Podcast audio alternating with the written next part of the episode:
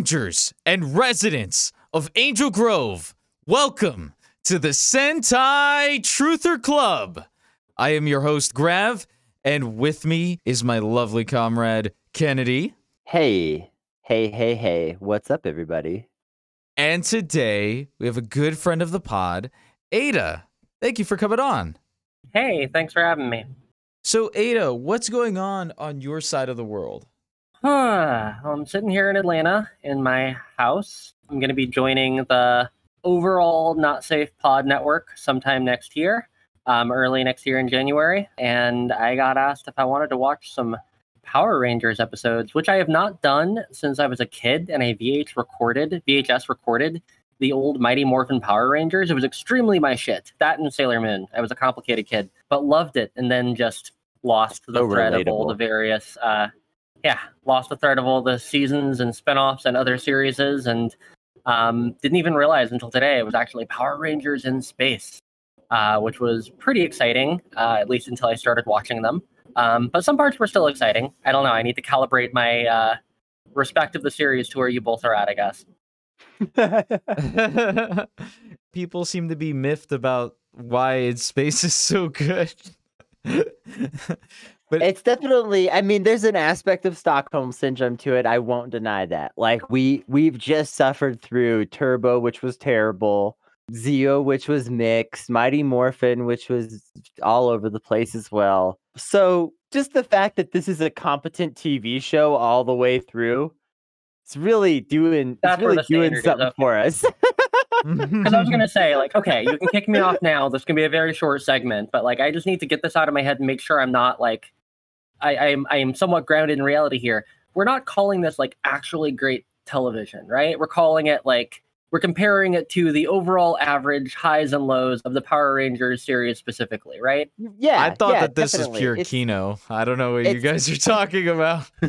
I mean, we do we do talk about like the cinematic aspects of Power Rangers, such as it relates to like being a work that occasionally deserves like a little bit of merit, particular like moments, episodes, like things that they do, you know, because like obviously any any show can have like a really great episode with fantastic storytelling, and like that should be acknowledged. But yeah, I would say like you know when we say that an episode of the Power Rangers is a 10 out of 10, we don't mean that it was Breaking Bad good.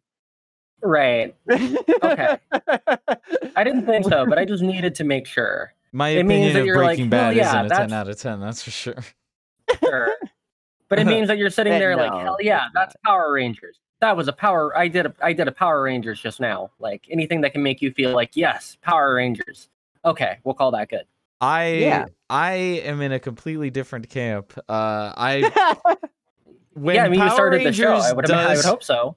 when a Power Rangers does a 22 minute episode of their version of Armageddon, I'm gonna be like, you know what? I'd rather watch that than rewatch Armageddon. Like, Sure, fair.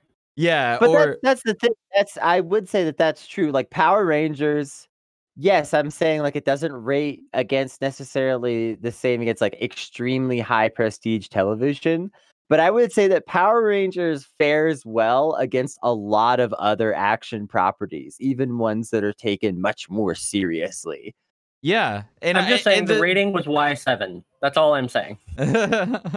I gotta say, like I've known to be controversial in my opinions because I've I've been introduced to Star Trek in like some of the worst ways imaginable. But I would rather watch. I'm much more interested in watching like something like In Space than '90s Star Trek. I think. I think part of it too is just like okay, Power Rangers is doing their own spin on Star Trek, but we still get like Power Ranger stuff, which is like giant kaiju fights and uh really cool yeah, like action sequences. that part is cool.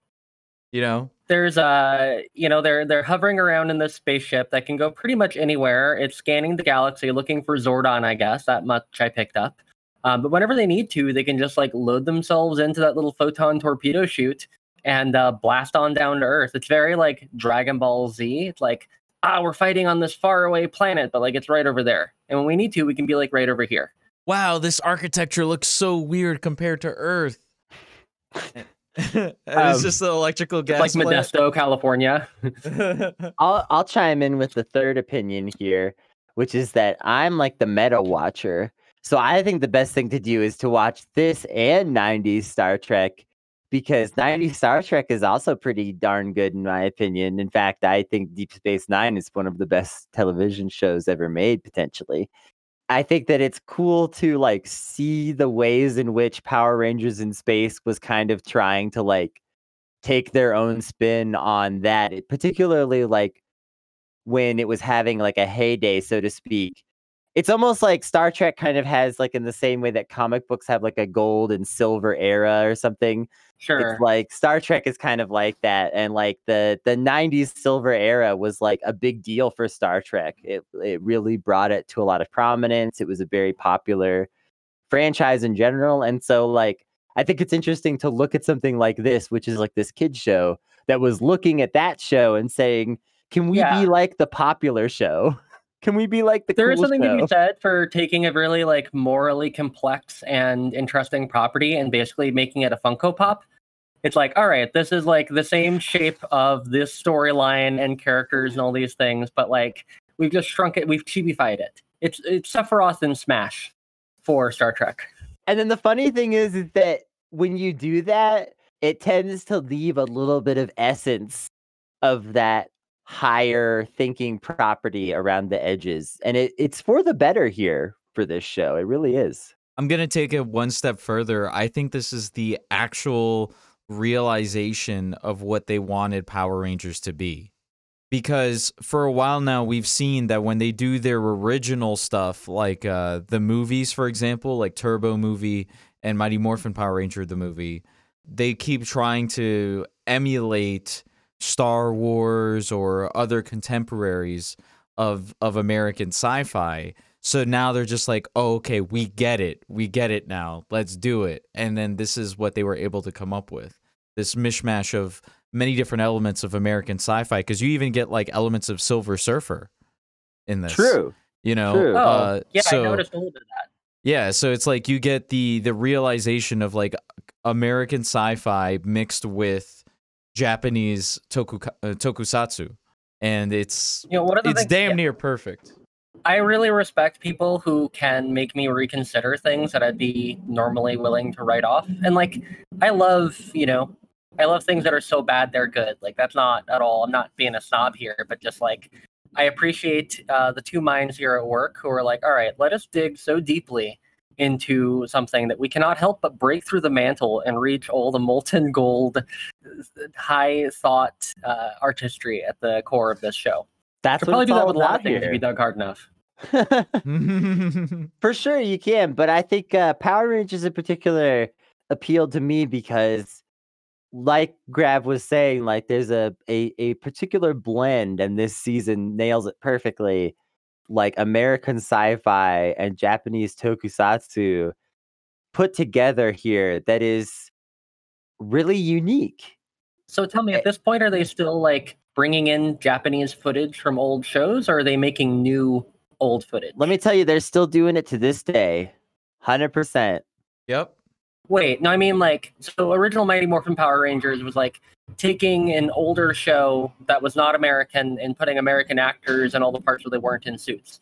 Are they still doing that? Were they doing that with Power Rangers in Space? Is all of this like back catalog from some all other show? yeah it's all so the thing is is that actually they followed especially once they got going they started following the sentai series pretty closely and just working with toei somewhat directly and even occasionally having toei just make footage for them like Okay, okay. um uh so so they so they would buy These are premium, authentic replicas. so like so Toei makes these Super Sentai series. Saban comes along, buys the footage for the last season, the rights to reuse it in this manner, buys like costumes and stuff, and then also like works with Toei directly to like like smooth out the rough edges, especially as it goes and like gets more popular. And like I said, they're still doing that to this day. That is still how Wow. the Power Rangers is made. And uh, it's funny because sometimes you can tell, especially in the newest Power Rangers, that they film entire episodes without using Sentai footage. And it's almost like they're just doing it as a gimmick now, you know? But like they still do it. what a strange uh, symbiotic quasi parasocial kind of relationship with an entire media franchise Well, and then the the the strangest part about it is that even though Super Sentai is its own thing that even has its own sort of like spin-offs and like larger world of like content that it's a part of, Power Rangers is the single most possi- or popular Sentai series of them all. So like the Right. entire relationship of these things is really strange because the entire idea and culture of Sentai shows is a Japanese thing, and there's like shows like Kamen Rider that are also like a type of Sentai show in effect and stuff like Right. that are like you know. So it's like there's a whole there's a whole spectrum of that stuff out there in Japan. But then, ironically, the most popular Sentai show in the world became Power Rangers. So the it's like both of relationship them is quietly really think they're getting the better end of the deal yeah yeah, So this starts us off with, I guess, in the in the timeline of in space, the hold first. on, Okay. hold on. Ada Powers. What yeah is your general relationship to the Power Rangers? Um, well, as I said, I was super big into Mighty Morphin Power Rangers. Um, I watched it around the like Green Ranger, White Ranger era. Um, that was a fun little arc. I asked for a lot of the Megazord toys for Christmas um, and played with them until they broke, although they were fairly durable for those kinds of toys. Um, and then, I don't know, aged out of it until I clearly aged back into it. But it was a long period there. Um, the aging back in started yesterday, I suppose. Yeah, so like nostalgia, sure, but not like you know I can put critical lenses on it now. It's like okay, the Black Ranger's black, the uh, Yellow Ranger's Asian. That's kind of fucked up. Um, Pink Ranger's pink, et cetera, et cetera. And I can look at Power Rangers in space and be like, oh, they very strategically swapped some of them in a way which seems like they were just trying not to do the thing they did before, but now it feels so obvious that it is almost like the thing they did before. Um, so I can't take that part of my brain off. Um, but yeah, I remembered it. I, I know it. I have some context. Um, I know who Zordon is, and I have no idea why they're looking for him in space, but that's about where I'm at. But no, no rewatching until until coming on this show as an adult. No, no. That's You, great. you have a you have a, a fresh a tabula rasa here. yeah. All right, I had to get that out of the way, Grav. Yeah, I no hope you worries. forgive me. So, so I guess starting off for our favorite picks. Now, Kennedy and I agreed. We basically colluded. This this uh this particular there may have episode been a bit of of In quid pro quo. because Reducing the workload a bit. Well, yeah, but we were gonna pick different episodes, but basically, I was like, Kennedy, we know it in our hearts to be true that three episodes are the best episodes that stand above the rest, and that was Never Stop Searching, TJ's Identity Crisis, and Always a Chance. So I was like, if we agree on one of my two picks, we can do all three, and then we could just leave that as our favorites. And Kennedy was like, "Yeah, I like it." Uh, so we did that for this one, and then for the worst picks, uh, we both agreed that uh, the one featuring the most amount of footage with Justin in it is always going to be the worst episode. also, the fact a- that. Yeah, I mean, also the fact that Turbo, like the Turbo Ranger, specifically the worst part of Turbo was being juxtaposed with in space, made it look even worse. So, yeah, uh, we definitely agreed there with True Blue. But starting off, we begin with Never Stop Searching, an episode that honestly has been lingering in my head uh, rent free for since we watched it, actually. this one is both really fun on the surface level, but also we're the Sentai Truther Club. So, of course, we conspire about things that we think might be true about the Power Rangers a lot, too. There's a subtext to this episode. There is a subtext to this episode. Tell me about the subtext. so before we go I was into the just subtext, with the text. I, I just want to say Carlos was originally supposed to be in a relationship with Ashley, and then they dropped it. They were like, no, no, no, no, no, let's not do that. Uh, so it never made it on screen. So they completely took away a romance option uh, Wait, from is Carlos actually in the, the Pink writing. Ranger or the Yellow Ranger? Uh, the Yellow Ranger. Okay. Carlos was gonna be uh the Red Ranger in Turbo originally, Okay. uh, and then they got They- TJ instead. They made the right choice. I mean, sorry, I love Carlos, but Yeah, TJ as the Red Ranger was like, he did the Red Ranger this season too. That's one of my only critiques. Like, we'll get into that in the the recap, but like, TJ is a is a fucking champ. yeah. I think it would have been TJ's the interesting. Blue Ranger in this, right? yes, correct. Okay. I think Carlos and TJ just were just ooh man, so so good this season. Uh, but uh, the Carlos stuff, the Carlos stuff this season was just incredible, and it starts here. It never stops searching. Kennedy, what happens in this episode? I just want to say up front before I get into any recaps that Grav and I binge watched a lot of In Space together, just point blank.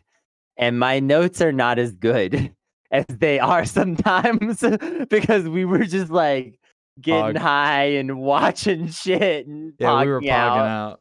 So like forgive me if like my recaps are like a little sloppier than they might be otherwise for this season. Honestly, I was just it's funny because it's like my recaps are the best when the show is average. When the show is bad or when the show is really good, then my notes get sloppier.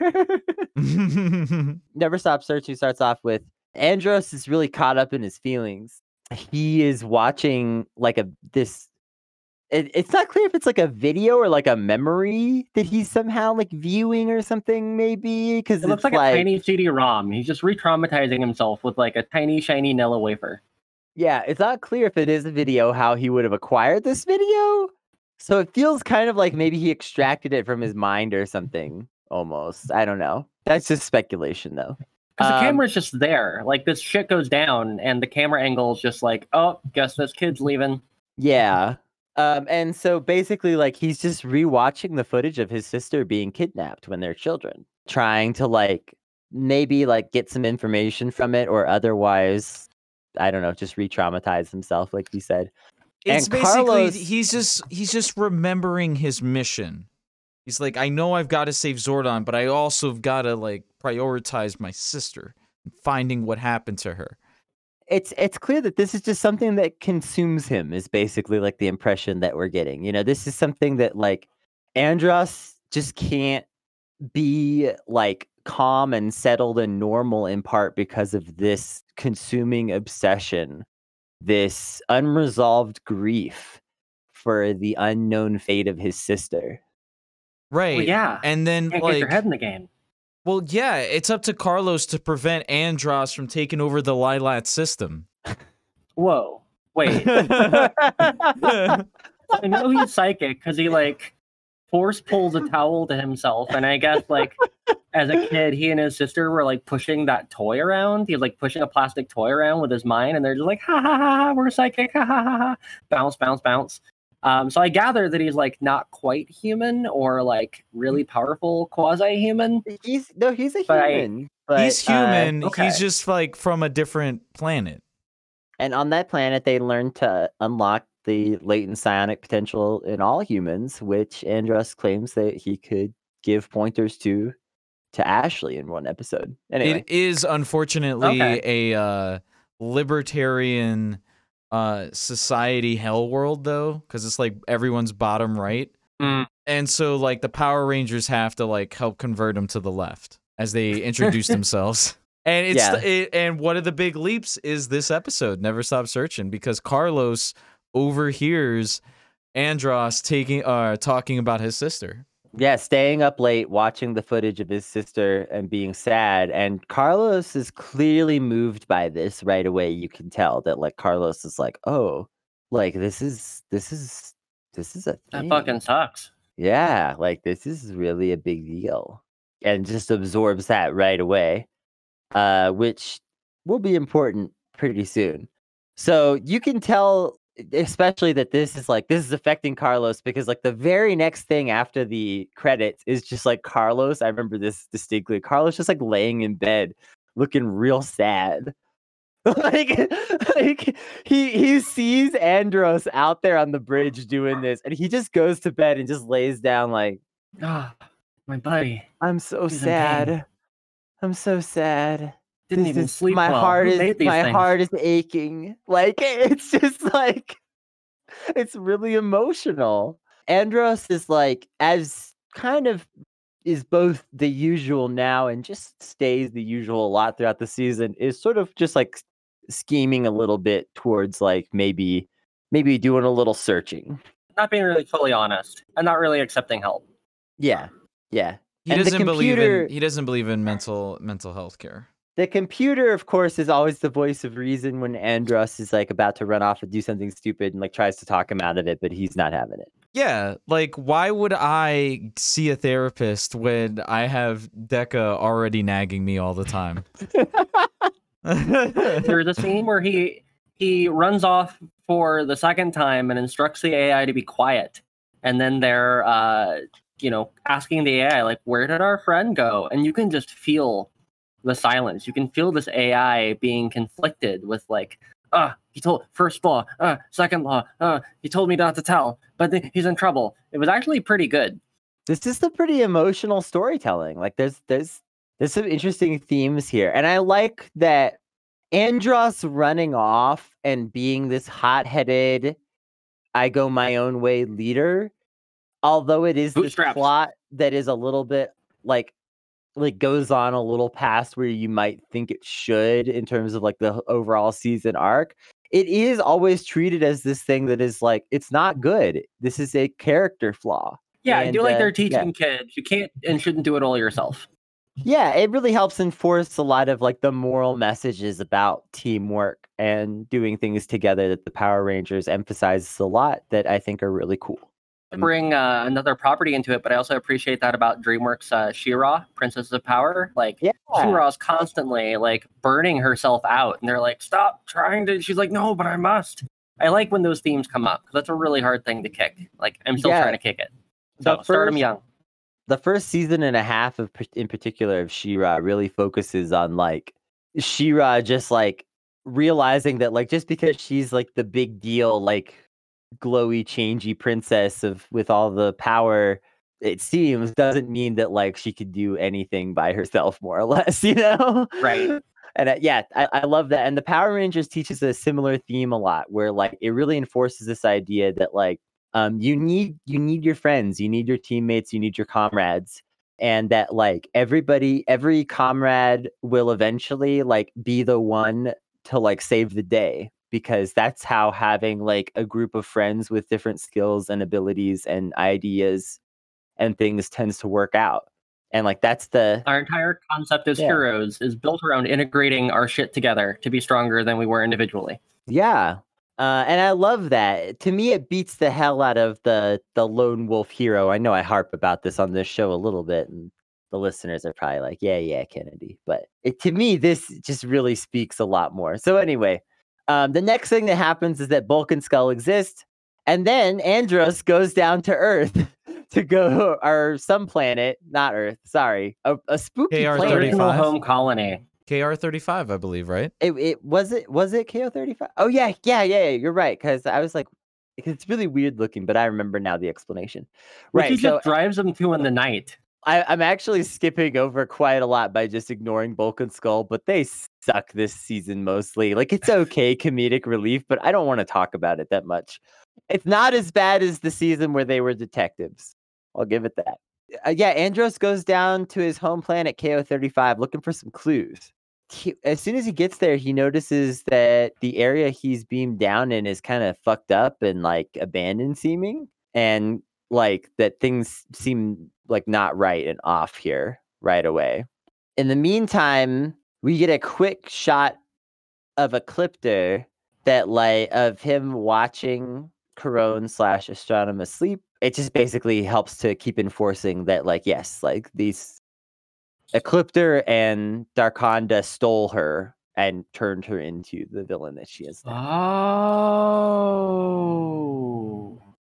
Yeah. Wow. Okay. Mm-hmm. Because I saw Astronema in later episodes. I didn't even realize that was Andros' sister, who has been converted, like raised by wolves, into a bad villain. Wow, Yep. Yeah. that sucks. Yep. Yeah. That's a whole plot. That's a whole plot. And the mid-season plot twist around it, honestly, very good in my opinion. There's one more really good shot when Andros takes off for KO35. There's a shot of Carlos sleeping, and then out his little window, like Yeah. his little space window, you see the the Silver Surfer streak of Andros. Honestly, if you told me that the subtext that was taken out was that Carlos loves Andros, I would have believed that. Like, no problem. That's that's exactly. There's one line in particular that sells this subtext really hard. It is definitely something that we're reading in a little bit, but like my gosh, it is the subtext is there, folks. Cuz like it really seems and also we'll get into this a little more in the season review maybe than now, but like Carlos kind of just reads as gay in general. I'm just going to say it. he kind of does, yeah. yeah just just the way he's written and stuff this season. We'll get into it. But anyway, so Carlos gets up in the morning, and this is where that moment of subtext really comes in. He's up last. Everybody else is already having breakfast. And Carlos comes in. Oh, let me get some breakfast. He's like, Where's Andros? And uh, everyone's like, uh. And TJ goes, Uh. We thought he'd be with you. Uh huh. Oh. Uh, Carlos Yeah. just got up. Carlos just Oh. got up. He was like, if Oh. anyone, if anyone who'd know where he would be, it would be you. And I was just like, That's why. whoa. That's why he didn't sleep well. He was sleeping alone. Yeah. He woke up and he was like, "Ah, who made these things?" Like, ah, it's because he was he sleeps in He there every night. Like, why? Why grumpy now? 'cause Andros didn't come to bed. Ah, I love Uh, it. Wow. I'm gonna check. The, I want to check the line because I just want to be 100 percent sure. Literally, TJ says, "I thought he'd be with you." Now you could interpret this as something like, "Well, they have schedules on the ship, and they were uh, Carlos and l- fucking Andros are supposed to be on the bridge together at this time, or some bull." Fuck that. No, Come on, come on, Never folks. Not, That's not Be when real. you just wake real. up. Be real. Not when We've you just wake up. No. Carlos laying in bed, looking sad, alone, with Andros taking off with the silver surfer board into space in the background, and like all this. The emotional subtext is clear. Yes. That's all I'm Yeah. saying. Yes. Uh, Also, I Um, like that they have replicators in this because they're like, mm, almost tastes like bacon and eggs. Like they're just eating replicated food and it's no big deal. This is some advanced. I want to know whose ship is that? He's like, who made this ship? And Zordon like, made the ship. why? Zordon made the ship. Okay. And the Well, he probably hasn't had a body in a long time. I can't expect economics. is because this ship is a part of Zordon's master plan, something he's apparently been holding out on this whole time. Is Zordon like a secret fascist? Do they have to like defeat Zordon in the end? Just tell me that now. No, Zordon's Zordon's a a a, a liberal who leans closest to like a command economy type mindset, He fancies himself a philosopher king. but isn't. I have the giant close? head. I will decide what you need. I feel like he's like the Teddy Roosevelt of political compasses. There's like you could put like a Zordon action in every quadrant. yeah, you could. He has he has that energy.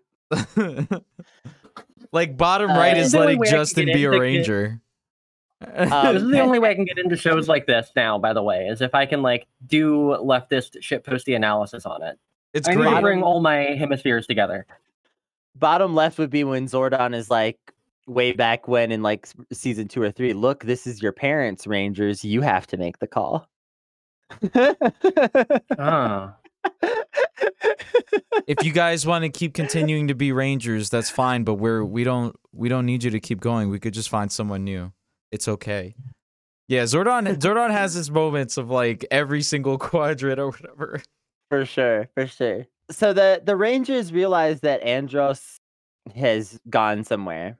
Um, and Deca even says they asked Deca, "Did Andros leave?" And Deca's like, "Well, he was supposed to be back by now." As like as like the answer. that's when I realized this was a really smart AI. Like that's uh, I don't know. That's an answer for sure. Deca's approaching singularity, Kennedy. I first Deca seems like already reached singularity. Probably. Did you ever did you ever go Extinguish rampant? I feel like every show with an AI has an episode where the AI goes rampant. This is another. This is another like emotional subtext moment. So then Carlos is like, "I'm gonna go down and look for Andros," and the rest of the Rangers are like, "We'll come too." And Carlos is like, "No, let me let me just handle this." Basically, like this is Yeah. emotion. This is emotional stuff, and it should be Let's me. let me give him some space.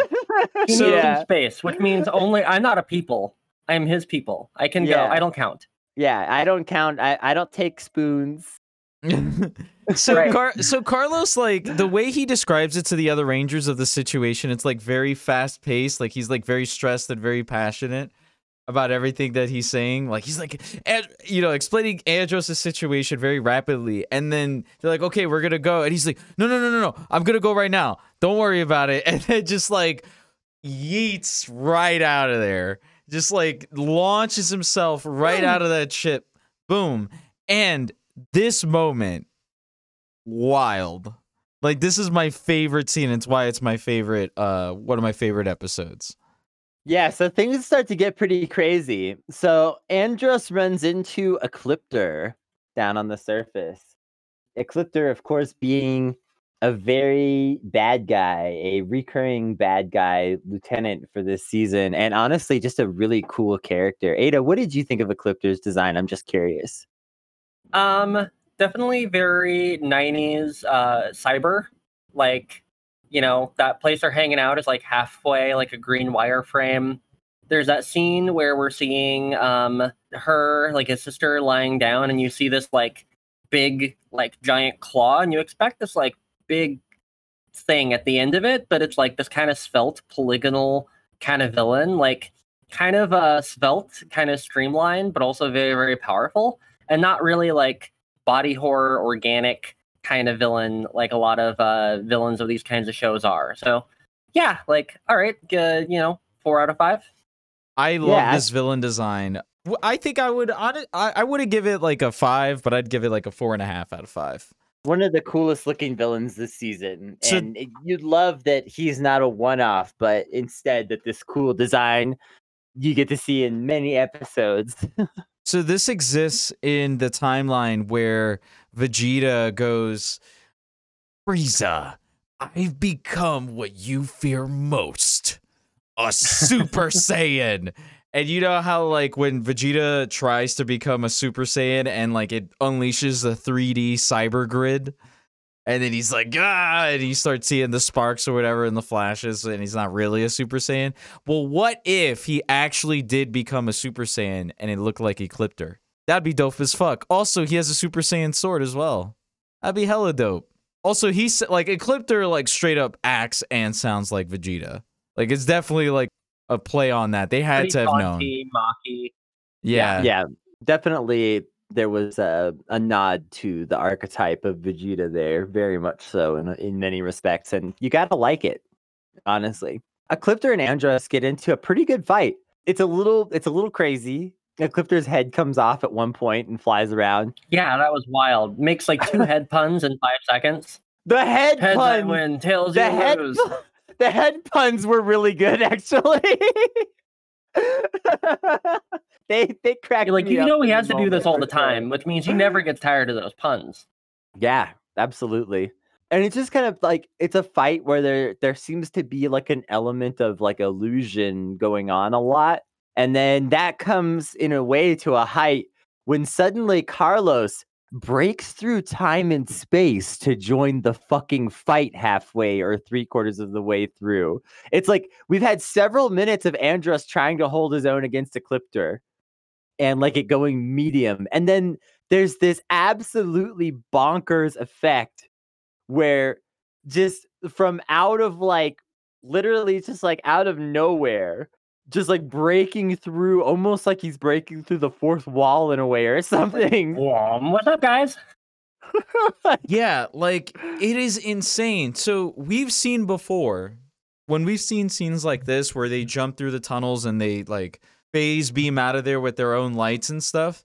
When they arrive, typically they'll arrive like, you know, in their like energy form, energy ball form with the light and then pop in. Or they'll arrive with the surfer boards uh, going down, going through space into onto the planet, right? But no, Carlos like was just like, you guys aren't fast enough. I can't get there fast enough to save Andros. So like that means he went through the tunnel, phase beamed himself, and just said, "No, this isn't fast enough." Still, and like just completely broke through time and space to save Andros. Unfortunately, Insane he moment. immediately gets his ass kicked. Well, yeah, Just- I mean they're in just this- now getting used to their powers. Like this is like episode five. Which in this context, you can see as like a noble sacrifice. Like, yeah. I'll take the hit for you. Yep. Yep. And then Andros is like, I'm on this mega special mission to save my sister. Like the fate of my sister could depend on it. But I gotta drop everything. I gotta abort and bring Carlos back to the sick bay. Right. Well, because what's the first no thing that. Carlos does? Further solidifying where Carlos' priorities are, uh, at least in this episode. Carlos sees this fight going on and just jumps in the way of a deadly blast immediately. Like, Insane. does not hesitate. No hesitation. I will say that, like, at this point, it seems like it seems like there's an aspect of the morphing grid that kind of allows you to do like I don't know, like wild magic or something. Like you can just make things happen sometimes, but like it's not always easy. But it just seems like in that moment, like Carlos was so emotional and like tapped in and like willing to like put himself on the line that like he could just sort of make any any ability happen and it wouldn't have seemed it wouldn't have seemed that crazy in context. You like you gotta roll a willpower check, and at that point he was just rolling twenties. yeah. It was insane. It was insane. I like that moment. You know, we talk about power levels sometimes in this show and like how the power levels increase and decrease between the seasons. Never have the Rangers been ever able to do that. They've been able to teleport or whatever using like turning into a ball of energy and going, you know, at insane speeds everywhere. But uh never have they been able to break through time and space to uh, drop in on a fight and shield the homie from dying. That was that was just an incredible moment, and even the fight with Ecliptor was also really good too. So you know the tactical retreat by Andros and him realizing like, hey, wait, I'm a part of a team. We are fighting for a greater cause here. Like I need to get my priorities straight until I've got valid information where I can't just like go willy nilly into a potential trap. So he learns from Of course, this thirty lesson. seconds later, thirty seconds later, he forgets that lesson and then goes willy nilly back down to fight Ecliptor, who has now grown even bigger. He's like suddenly giant, just waiting for him, just like right back down to the same spot, and there Ecliptor is. and Carlos is like in the in the med bay. He is, yeah. He's laid up. He's hurting, you know. and that's when um, the other Rangers are like, AI, computer, and the computer's quiet. They're like, fuck, his keys are gone. Gotta go get They- him. He did they it again. do say something like about the fact that Andros clearly hasn't accepted it yet when they're like having that Right. conversation in the med bay. It's like Andros is upset, he's regretful, but he isn't willing to say, I, w- I won't do it again, you know? Right, And it's kind yeah. of like, it's actually kind of a good metaphor for like addiction or something, you know? Where like Hmm. people, you know, who get trapped into different kinds of addictive cycles. I'm not necessarily talking about like hardcore addiction here, but just any kind of addiction. No, like martyrdom as an identity. Who am I if I am not ready to sacrifice everything?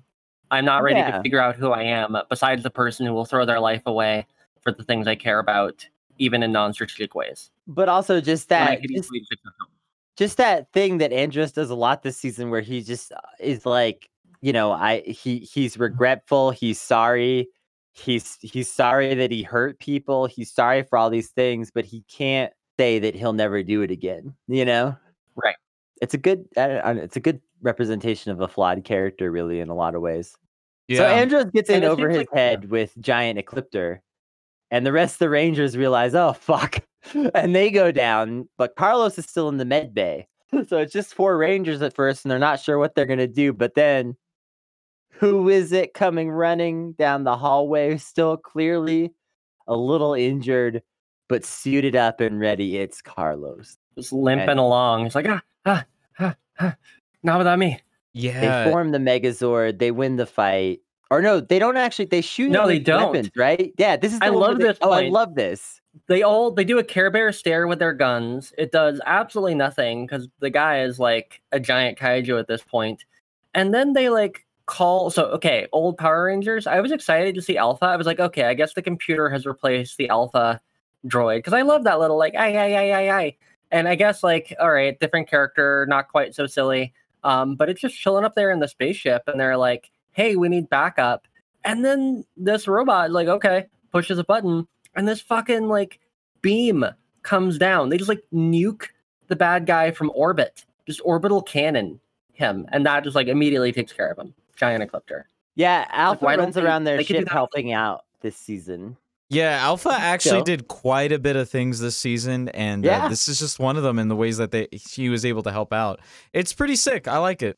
All in all, though, I think one of the best parts about this episode is that they use the footage because in Mega Ranger, the Black Ranger was the leader. So Hmm. you know they have their color archetypes here in America, but in Japan they play Oh. they switch it up more. So in this season, like Carlos gets a lot of shine because of that fact. And it's pretty awesome the way they played it out with uh, Carlos. Carlos ripping through time and space to save Andros. Whew, like that was just like incredible. And then it ends on a pretty happy note, just in terms of like there's kind of a sweet scene of Carlos and, and Andros making up.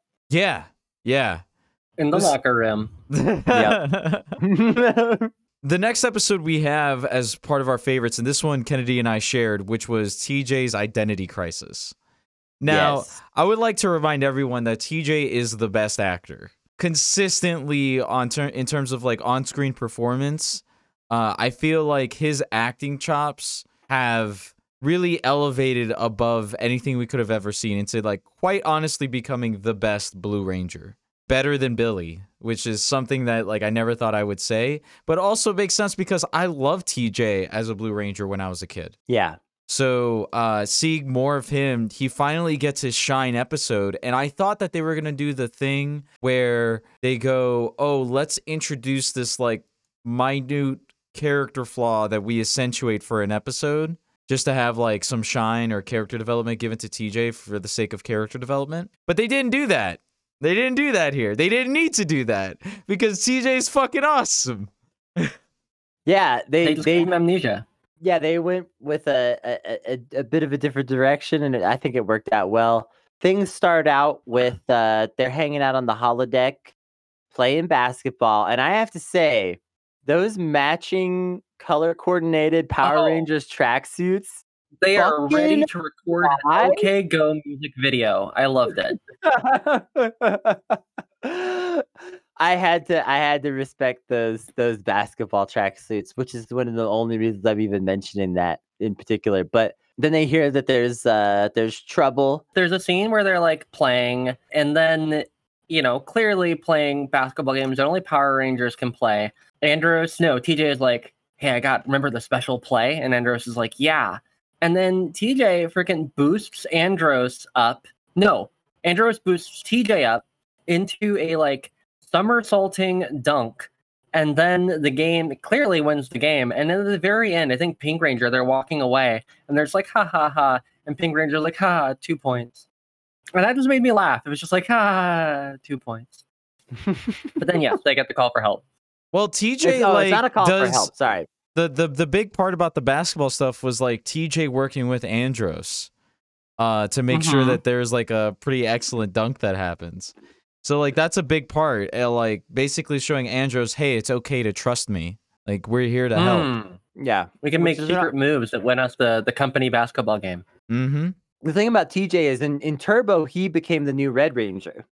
And so he was the leader of the team when they meet Andros. Basically, like when TJ shows, like when they meet Andros and they like decide that they're gonna kind of combine teams, TJ is like instantly fine with like, I'll be the Blue Ranger, no big deal. Like he never he never says anything about like not being the Red Ranger anymore. But then like realistically, there's kind of this co-leadership thing going on and like just TJ trying to get Andros to just listen to him and trust him is definitely a theme. What did you guys think about some of those scenes with like Darkonda? What did you guys think about Darkonda interacting with like Astronema? I thought that was really cool. I think Um, Darkonda in general is a really good character design. Very nightmarish. Yeah, he's a spooky character. Ecliptor's cooler looking, but you're comparing to, you know, something that's hard to Yeah. beat. Kind of But, like- opposites. They're like the, Yeah. the the Zerg and Protoss designs almost. Yeah, and yet they don't look like they don't look like they couldn't have been made in the same place somehow a little bit. You know what I mean? Like they're they're very opposite, but they also have like just enough when they look like they're standing right next to each other. They look kind of like they belong in the same place somehow. It's a, it's a really good set of designs. Yeah, I think it plays up the whole alien aspect, right? That everybody's from different worlds and has these like crazy different origins. Yeah. And like the fact that you could get a design like Ecliptor and Darkonda and in general be okay with it, like not think that it breaks like the immersion at all with the universe is pretty sick. And in this episode, we see Darkonda unleashing a trap for the Rangers. And it's Yeah. pretty cool because this is only episode like 15 and we're getting into some like crazy shit that we've never seen before because Darkonda ends up taking ends up fusing with Ecliptor. Yeah, so I wanted to backtrack just a tiny bit because I kind of misspoke before. So yeah, they don't get an immediate distress signal. What it is is that they they arrive at a planet where they're they have some kind of like scientific equipment, basically the satellite and stuff, and they're trying to collect data. This is gonna like increase like their ability to like look around in space by having this satellite down on this planet and like look for stuff like looking for Zordon and things. Yes. So like they were pretty um, much about to discover where Zordon was with that one satellite. And Darkonda was basically stressing to Astronema, yo, you let Eclip you let uh this happen. And this was under Ecliptor's watch, trying to stir up trouble. Yeah, this is one of the first times we really see Darkonda like meddling a lot. And of course, as the season goes, we learn that Darkonda really like meddles a lot. Um, but like this is one of the first times we really see him just sort of like he's scheming against the Rangers, he's scheming against Ecliptor, he's kind of low key scheming against everyone, you know? Yeah. Um, so they set up this satellite on this particular alien world um, that just looks like some really barren part of Colorado. And um, like uh uh that's like again like this this is going to like give them all kinds of information and ability to like look for Zordon and look for other things and like stop stuff. So this is a big deal. Darkonda makes a big deal out of it. But then and like they find Dark Specter's ship, but they don't pinpoint it. Darkonda and Ecliptor are like trying to like do something about it, and initially they're kind of fighting about what to do a little bit, but then they agree, they destroy the satellite, and the Rangers are like, oh fuck, our satellite, they beam down, and sure enough, like it's Darkonda and Ecliptor. Or I- no, rather, it's Dark Cliptor. It's Clipconda. It's uh, what do you what do we call this? Fusion? It's dark it's Dark Cliptor, but I will say uh this this fusion also looks really cool. I realized who Darkonda reminds me of, which is Gaunter O'Dimm from The Witcher 3, who plays as like the uh, the devil character, so to speak.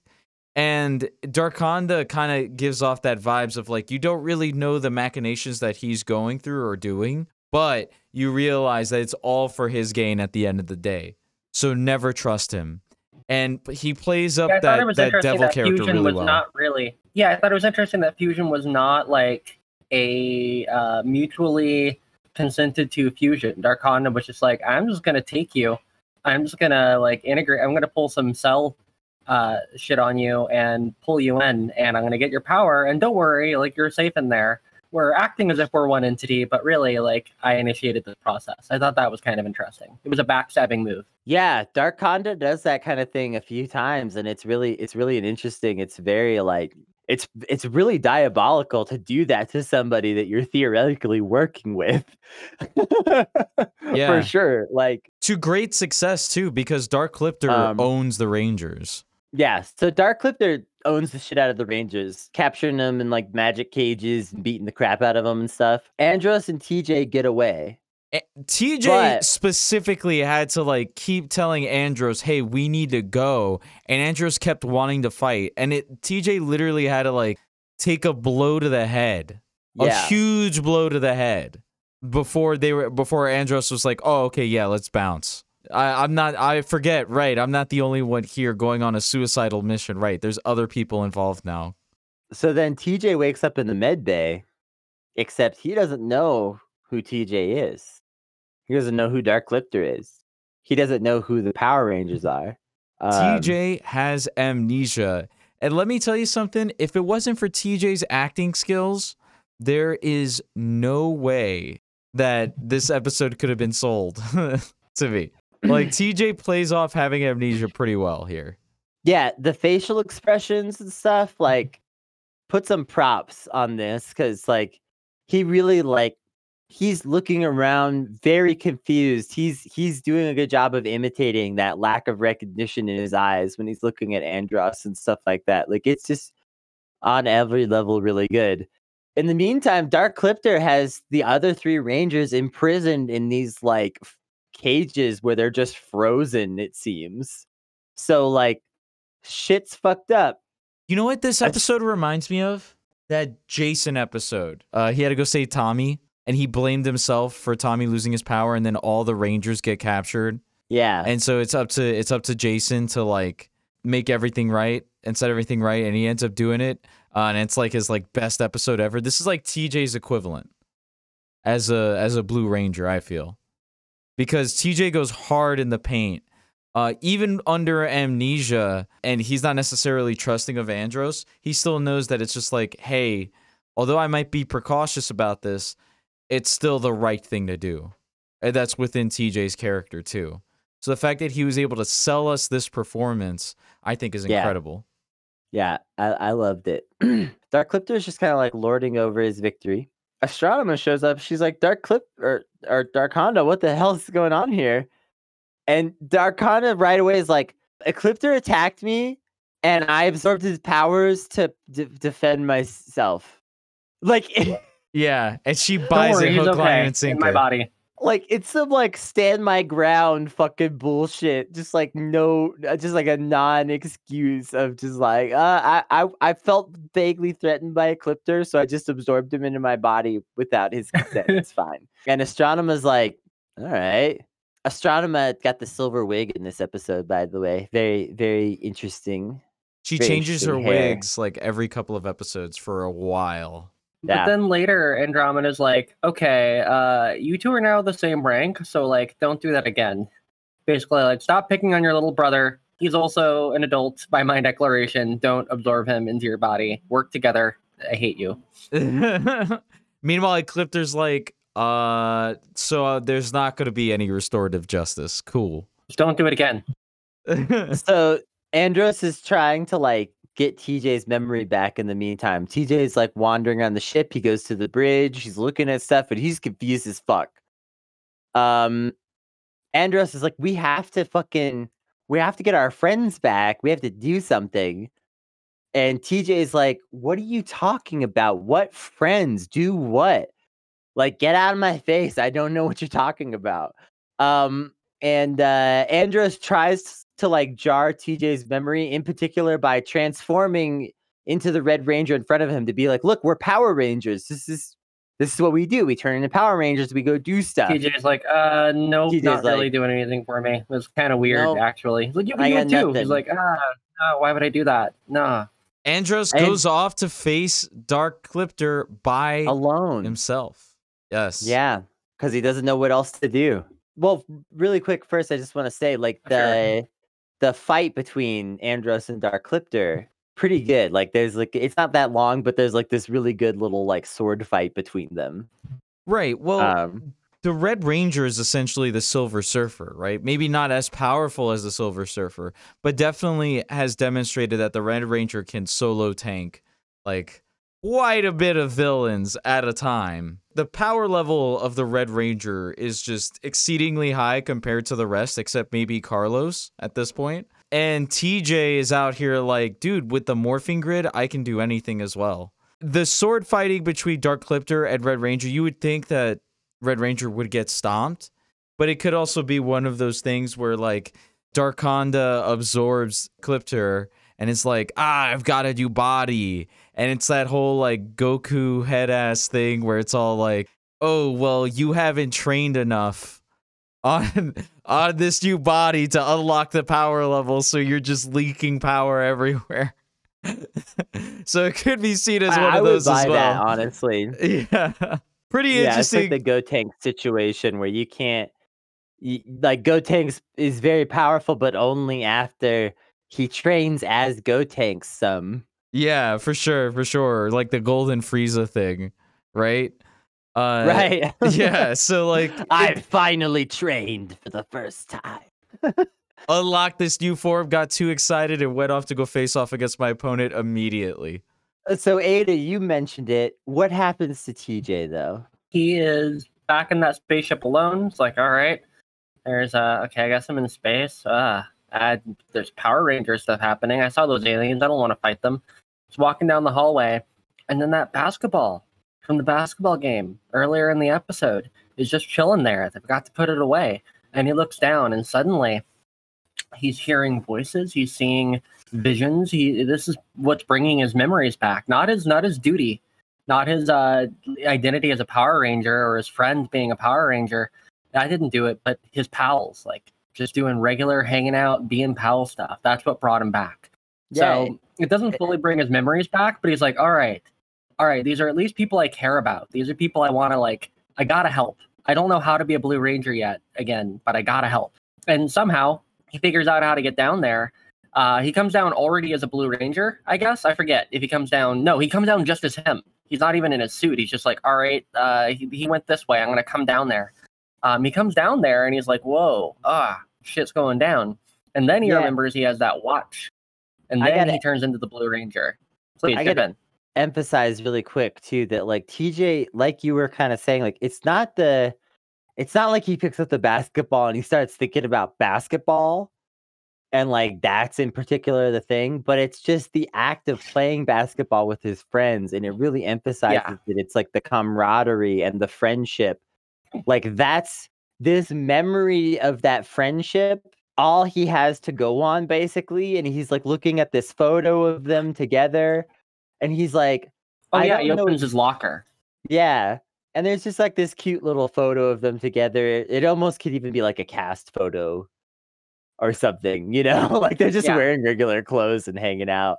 TJ's like, I don't really know what's going on yet, like you say, but he beams down anyway. And that's like, this really like just speaks to the core of TJ's character and why he's just such an upstanding and wonderful and lovable character this season. He, knows there's danger down there. Yeah. He doesn't even know what he's going to do when he gets there, but he knows he has to go. he knows he has the power to at least help prevent atrocities from happening and he will do whatever it takes and like that's like been his main prerogative for like two seasons now and it, it plays out really well every time Yeah, it's really great. Like I said, it just kind of like it speaks to the core of his character because it's just like even when he doesn't have his memory, that part of him that's remaining is still just like morally upstanding and like believes in like certain kinds of things and that's fundamental and it doesn't it doesn't rely on him remembering everything about himself. yeah and he joins in on the fight with andros after a bit of fighting happens tj ends up remembering his friends and getting all of his memories back and so he does this like juke move with andros to defeat darkonda Yeah, it's yeah, great. there's that scene where he's like, "Ah, you're you're here, you're back," and he's like, "Yep." And I remember the play. And they're like, "Oh shit, we're gonna do the thing again." So can you describe this plan, Kennedy? They're like they're facing off with Dark Cliptor and they start running towards them with TJ in the front holding both of their weapons. So he's got the the like drill sword and the axe. And then he throws them in the air and Dark Cliptor's like, "What?" The the sword and the axe are in the air and he looks up and then the next thing he knows, And then I started TJ starts blasting.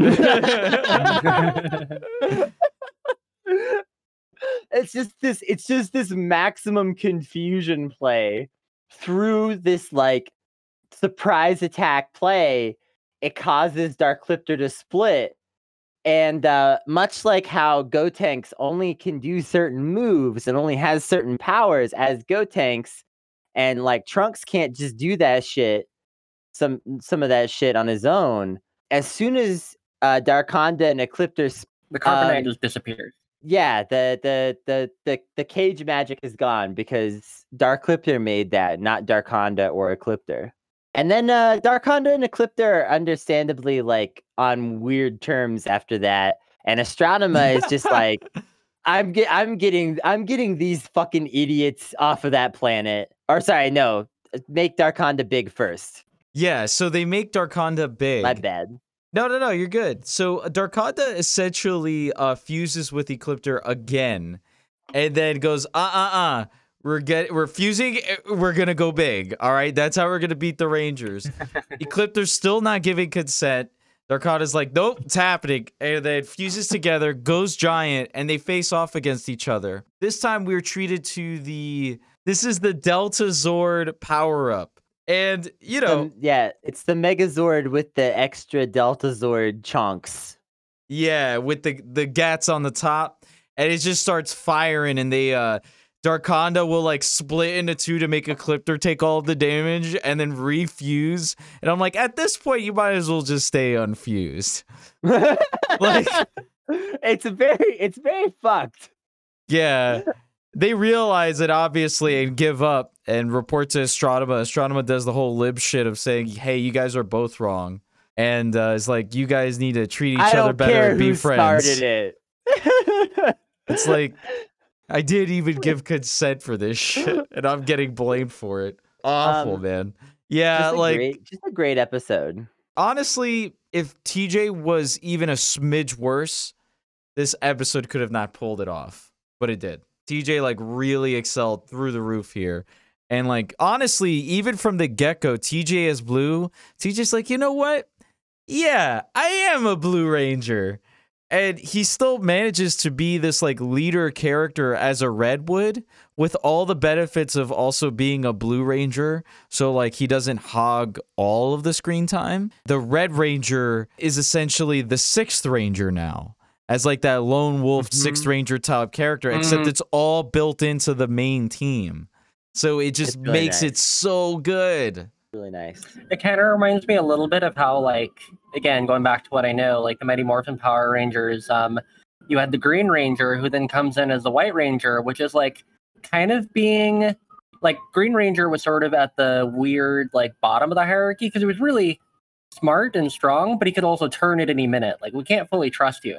Then as a White Ranger, it's like, all right, you vanquished your demons, and also you seem to be the most powerful Ranger, but like, Red is still the leader of the team, but then White is. It's sort of like they're sharing spotlight in a way. Mhm. Um, it's interesting how they play with like the power dynamics there. I liked at the end of um, this episode where you're speaking to like Blue being a, a stronger character. He's like, they're like, let's play basketball. He's like, what's basketball? And they're like, oh shit, gonna beat the hell out of you.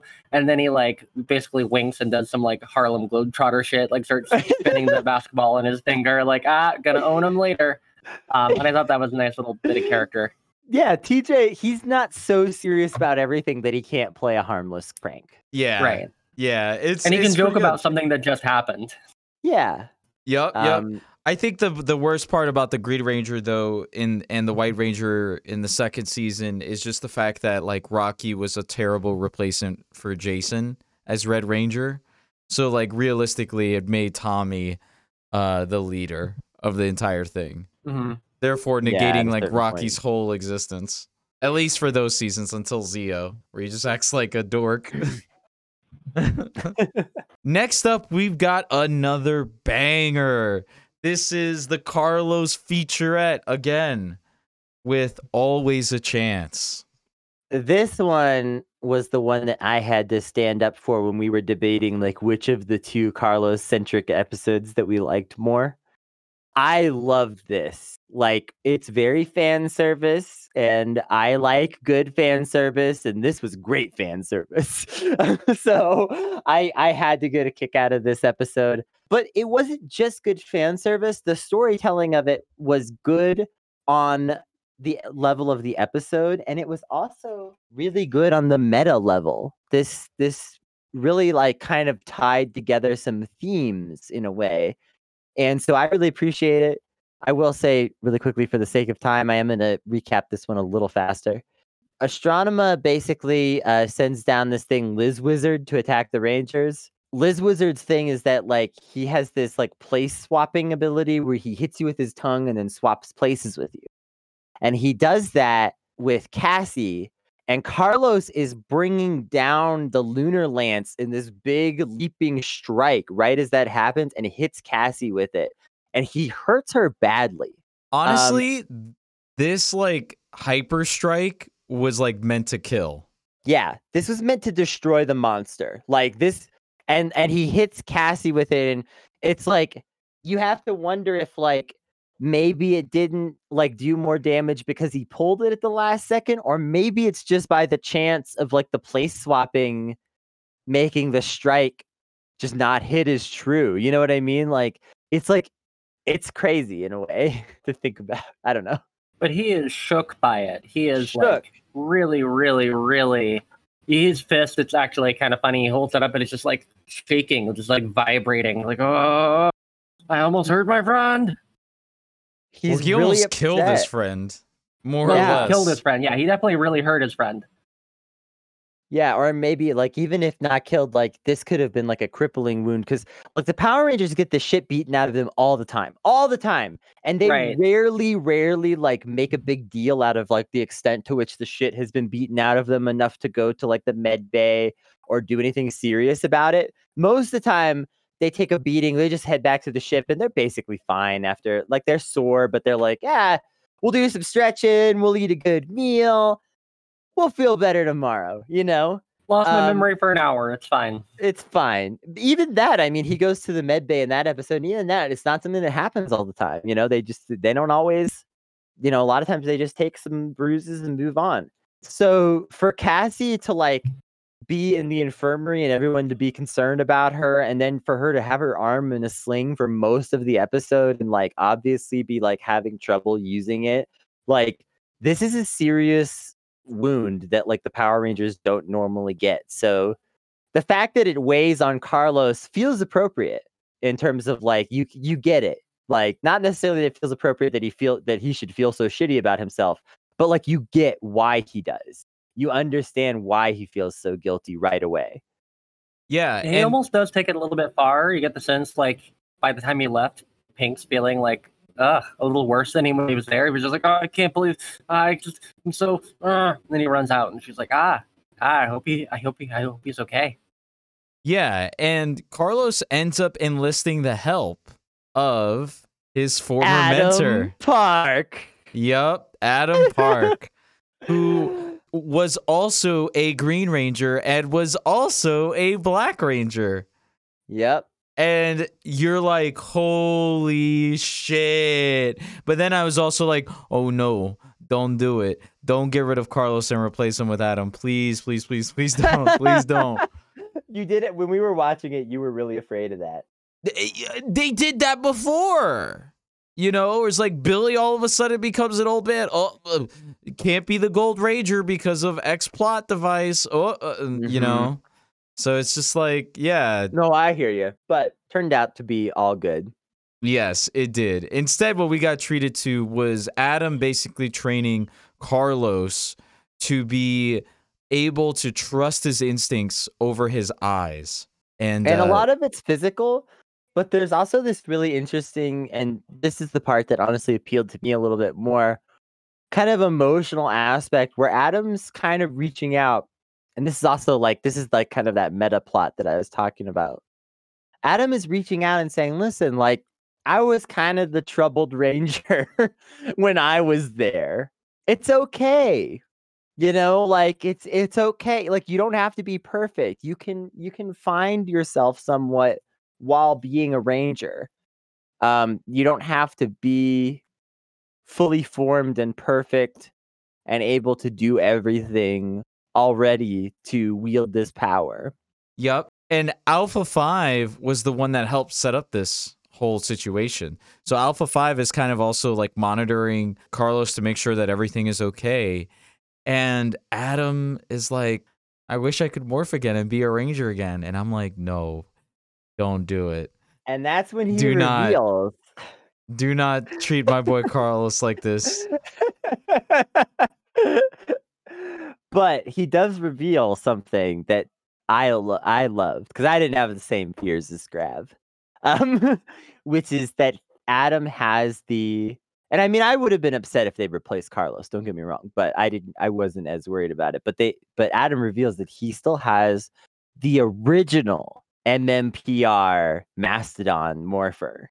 Yeah, I wonder how much it's worth too, because this one was specially made to appear cracked in a specific way. it looks way. cool. It looks cool. Like it looks like beat to hell and fucked up. Like Yeah. this total relic from the past. And it's just like a great thing for like doing a throwback like that to have this item that looks so archaic and like almost destroyed. And Al- Um, Alpha 5 tells Adam, yo, like, you can't morph. If you morph, it could kill you. Uh, yeah, Alpha freaks out because the thing is is that so we don't exactly understand how the power coins work, but it seems like the power coin either provides some of the power for the morphing or acts as a safe conduit to the morphing grid or something like that. And it makes it so that like using the morpher is not as dangerous as it could be otherwise. We know that morphing in general is a little dangerous, just period. We know this. Something about like the combination of morpher plus power coin was like reduce the danger to acceptable levels, right? The problem is the power coins have been destroyed. This is why Alpha freaks out instantly.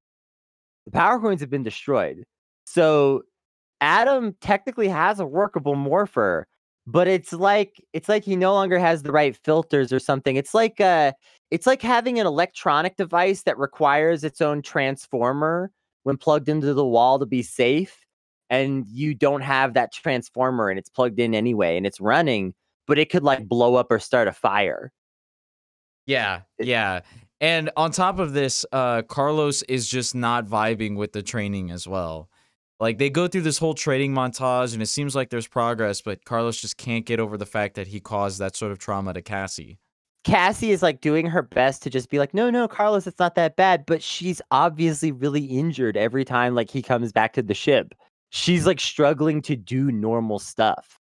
And like Carlos is like, fuck. Like it's just like he's he's not really feeling that much better. And Adam's really trying to help him see it. What ends up happening, I'm sure you can already guess this, and of course a lot of you have already watched this before you listen to our takes, is that Liz Wiz attacks after Carlos decides that he can no longer be a Power Ranger. So Carlos resigns. Basically, everyone tries to talk him out of it, but he's just he's chewing his feelings and he can't even he can't even hear anybody, you know?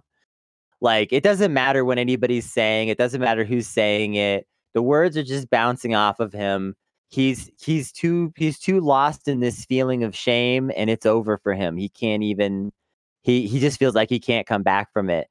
And he ends up telling Adam at the park, "Hey, like he shows up and Adam's like, "Oh, heck yeah. I I wasn't sure you were going to make it. I thought maybe you bail out, but I showed up. Let's train." You know?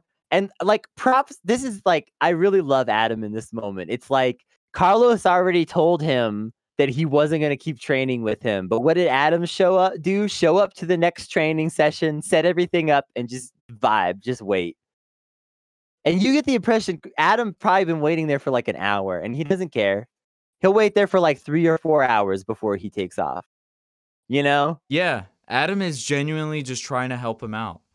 And the the cool thing about this though is that like Carlos when the quantum box and Astronema sends down the monster to go face off against them, Wizard. the Liz Wizard, Adam transforms into his Mighty Morphin black uh, outfit, and uh, you know he's he's put up a fair fight, but he's struggling to keep it up. Unfortunately, it keeps phasing in and out, and so he eventually like runs out. But it gives time for Alpha Five to give back the in space morpher to Carlos. And so Carlos is then able to transform and him and Adam are like basically like fucking them up and going at it back and forth and it's an awesome combo fight.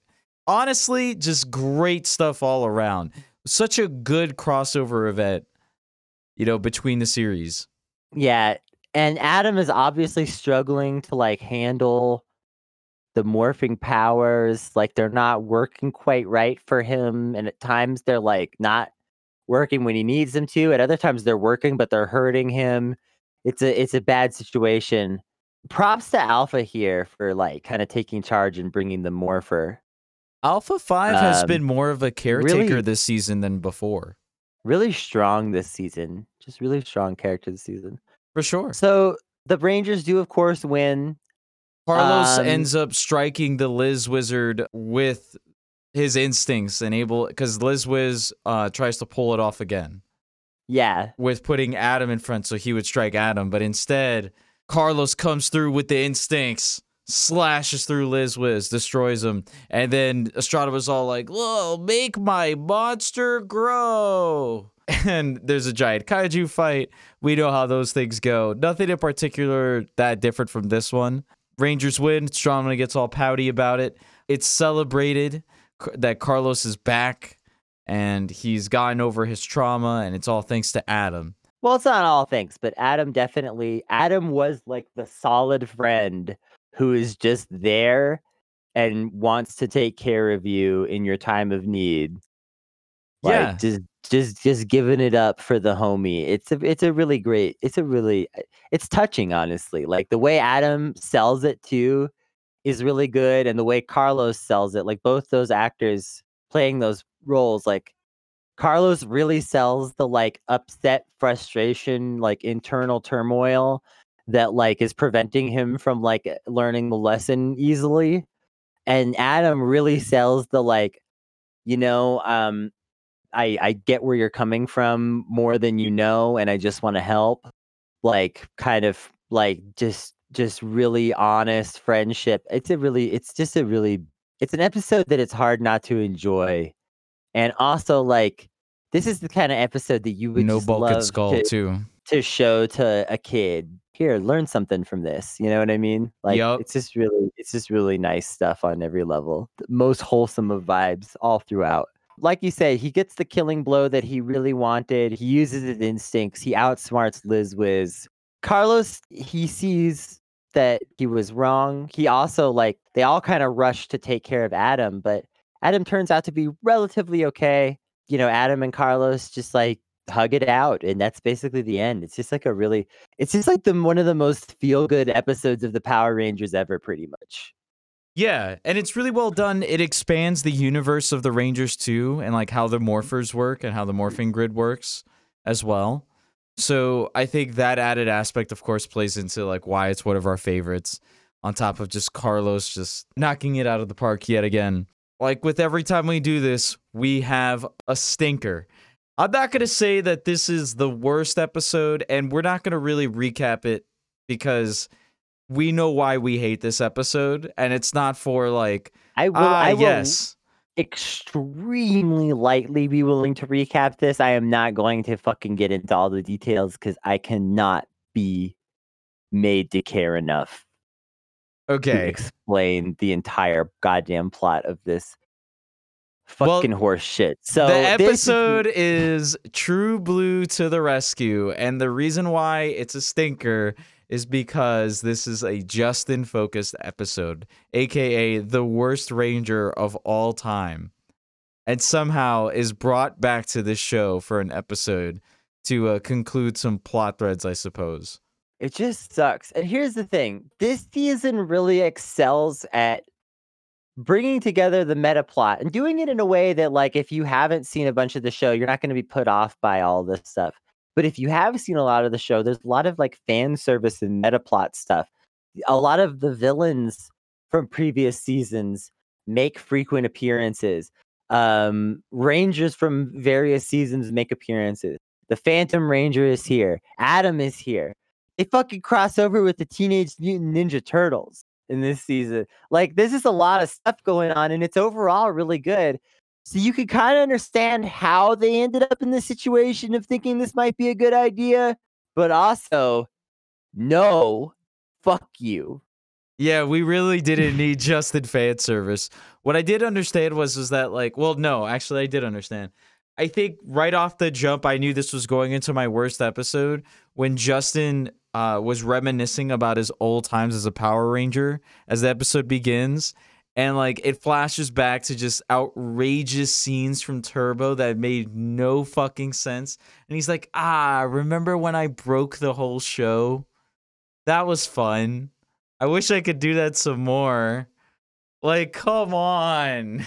No. It was great for me as an ignorant watcher because I'm just like, all right, somewhere this like middle school kid is just reflecting fondly on his good friends, the Power Rangers. I'm like, all right, what sort of like kid sidekick thing is this? And then seeing him fucking turn into a ranger later, I'm like, oh, oh, okay, there is something here I do not know. Yeah, he is a ranger throughout all of Turbo, and it's not the only reason Turbo sucks, but God, is it high on the list. There's a long list Is of Turbo reasons why Turbo sucks, or is he, but like the kid ranger. he's the only one. Honestly, if they had done all kids for a season, it probably would have worked better. It probably That would have I- been great. it, it, it would have been frustrating in its own ways, but it would have worked better than just having four semi-adults with this one middle schooler they fucking hang out with who's just ruining everything. Okay.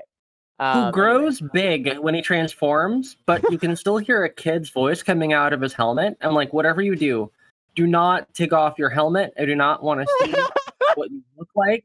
I do not want to see what sort of like large baby is well, in when there. you when you take off the helmet, you go back down in size. So there's like scenes in Turbo where uh, Justin's in a Blue Ranger outfit with his helmet to his side, and he's carrying it, and you realize, wow, this guy's like five foot two and is a Power Ranger yeah, at the age weird. of twelve. I'm yeah, making props, like youngest member ever. Like, cool. Yeah, I mean, like, I, I honestly, Kennedy, like, if you even if you like, the the the biggest issue with this episode is that it keeps getting juxtaposed with like all the shit that's in in space, and in space is so much better, right? This is like that Kamen Rider Reiwa movie that we watched, where it's just like, yeah, Zi-O is like horrendous, right? And you could tell off of the acting and all the other bullshit that's happening on screen. And Zero One is like the best Kamen Rider. So like when it's juxtaposed between the two, it just makes the previous one seem so much more awful. Yeah. I will say that there are a number like this is not the worst episode of Power Rangers we've ever seen, in spite of Justin being here or anything like that. Like It's not a bad are watch. there are a number of aspects of this episode that are like well constructed. Um I I also like I like that um Justin is sort of naturally drug into things rather than just sort of like like what would have made this much much worse in my opinion is if Justin just like showed up on the ship. Hey guys, it's Justin time. What's up? I came to just hang out for no reason. That would have been extremely infuriating. Um, I like that at least they came up with a kind of a clever way of bringing Justin in. It felt very cinematic in a lot of ways, and I I did like that plot hook. I also liked some other things. Um, like I liked uh, Divatox and Astronema bitching at each other. That was there was some really fun stuff with that because two very good actresses. I think Astronema's performance this season has been really good overall. I'll, I'll talk more about that in the season review, of course. Um, and uh, like they both just sell this like this like cattiness um and there are two different behaviors around it really well i like it a lot Yeah, I had no idea what was going on, but I'm like, I'm here for Space Wasp Mom and Space Rebellious Molgoth Kid to have it out right now. yeah Like, all right, what else? You're Skyping with your mom on this scene coming in. That's, I guess that's happening. That's fine. that's kind of the vibe mom's checking on you in college you're like i'm fine mom fuck off mom's like you spent a little much on my credit card last month you're like jesus get out of my business But they're both villains, so she's like, hey, I need you to go get this thing for me. And she's like, unless I take it for myself. Like, ah, I hate you. He's like, me, me, me, me, me, me, click. Um, and then yeah, like I was saying, the way like Mountain Blaster kind of shows up, and sort of like Justin is sort of like naturally drawn into like a quick return to being a Power Ranger temporarily and helping out. There, there was a good like natural cinematicness to the way that was done that made it like it's an easy watch, but it's not super enjoyable. And just because Justin sucks so much and this season is so good, we had to call this one the worst. Yep. Yeah. It's unfortunate too because realistically this is like a 6 out of 10, right? But like think about that. The worst episode is like a 6. like Like, why, if, if you're gonna do some fan service, why not bring back like Tommy as like a turbo, Yeah. or like Jason in the Gold Ranger outfit somehow, or so, I don't know, something cooler than Trey of. Give Literally me, I'll anybody. Take Trey. I'll take Trey, and I am a Trey hater.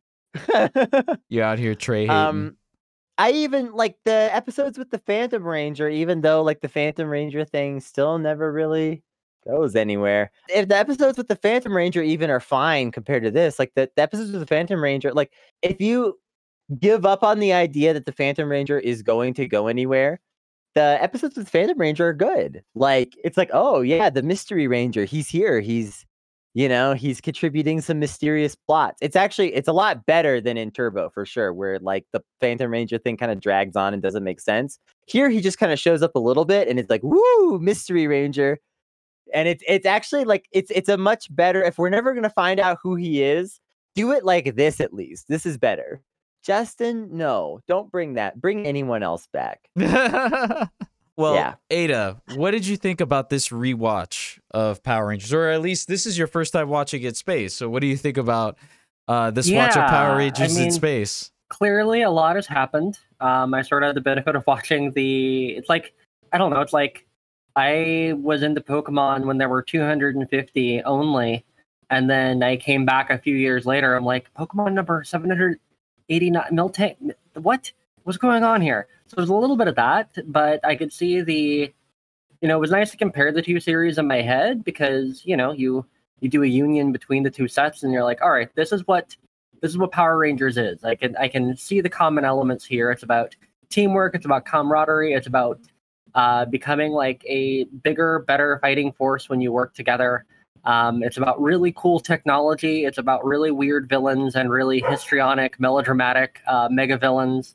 Um, and it's about little bits of fan service here. It's here for those few moments where if you're a diehard watcher, you'll be like, oh, that was fucking rad. Um, as evidenced by you two. So yeah, I liked it. I might uh, I might go back and watch a few. I might I want to go back and see the TMNT crossover because they uh, recapped. They alluded to that in the first one I watched. I guess I watched the episode after and was like, "What? What? It's a, it's a fun ridiculous." episode. It's a fun episode with a really jarring scene in it. You'll understand what we mean when you watch it. Yes. But yeah, good times, and I'm uh, thankful for being given uh, the opportunity to uh, to do this. I'm glad you enjoyed it so much. Where can people find you online? people can find me. Sorry, there's some noise going on here. People can find me online at Twitter, uh, on Twitter mostly, um, at uh, Miss Powahs, M S P O W A H S. Um, and I also pop on other not safe media streams and various podcasts here and there. So um, find me on Twitter or just type Ada Powers in Twitter. You'll find me there. Um, and I'm around. Awesome. Thank you so much, Ada, for coming on. Thanks. Take care. Rangers, thank you so much for listening. If you liked what you heard, please make sure to rate our podcast five stars on iTunes and Stitcher. Subscribe to our podcast wherever you listen to them. And as always, you can find Kennedy and I on Twitter. I am at Gravcast, and Kennedy is at Kennedy T. Cooper. Stay safe, Rangers, and may the power protect you.